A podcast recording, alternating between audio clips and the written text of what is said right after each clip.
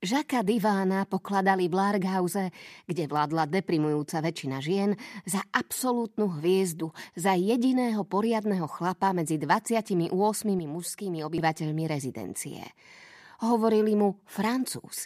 Nie preto, že by sa bol narodil vo Francúzsku, ale pre jeho výnimočné uhladené správanie – Ženám dával prednosť, odsúval im stoličku a nikdy sa nepremával s rozopnutým rásporkom.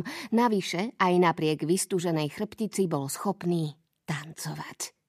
Aj v 90 bol vďaka kosticiam, skrutkám a maticiam, čo mu držali chrbticu pokope, rovný ako lata, niečo mu zostalo aj z kučeravých vlasov, vedel hrať karty a pritom nenápadne fixľovať. Telesne bol v poriadku.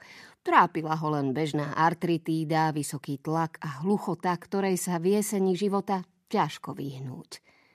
A bol dosť pri rozume, ale nie zasa natoľko, aby si pamätal, či už obedoval. Preto ho zaradili do druhého stupňa, kde mal k dispozícii potrebnú pomoc. Do Lark House prišiel aj s treťou manželkou. Tá tam však prežila len tri týždne, lebo zomrela na ulici vinou nepozorného cyklistu. Francúzov deň sa začínal zavčasu. S pomocou hajdského asistenta Žána Daniela sa osprchoval, obliekol a oholil, potom o paličke pozorne, aby ho nezrazil nejaký cyklista, prešiel cez parkovisko a zamieril do Starbucksu na rohu ulice na prvú zo svojich piatich denných šálok kávy. Raz sa rozviedol, dvakrát ovdovel a nikdy mu nechýbali zalúbené ženy, ktoré zviedol vďaka svojim iluzionistickým kúskom. Spočítal si, že bol zamilovaný 77 krát. Zaznačil si to do zápisníka, aby nezabudol aspoň výsledné číslo, keďže tváre a mená šťastlivkyň sa mu vytrácali z pamäti. Mal niekoľko detí a jedno z tajného mimomanželského vzťahu so ženou, e, na meno si už nevedel spomenúť, a okrem toho synovcov, samých nevďačníkov, ktorí len počítali dni, keď ho uvidia odchádzať na druhý svet, aby po ňom mohli dediť.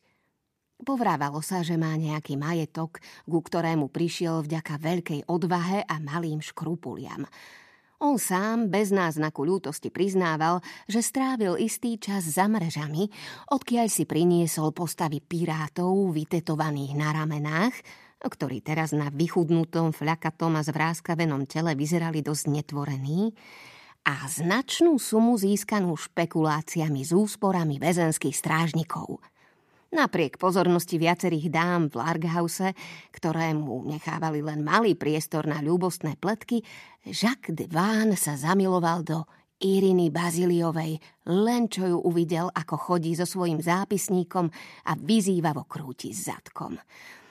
To dievča nemá v sebe ani kvapku karibskej krvi, takže jej mulacký zadok je hotový zázrak prírody, tvrdil po prvom Martiny a čudoval sa, že si to ešte nikto okrem neho nevšimol.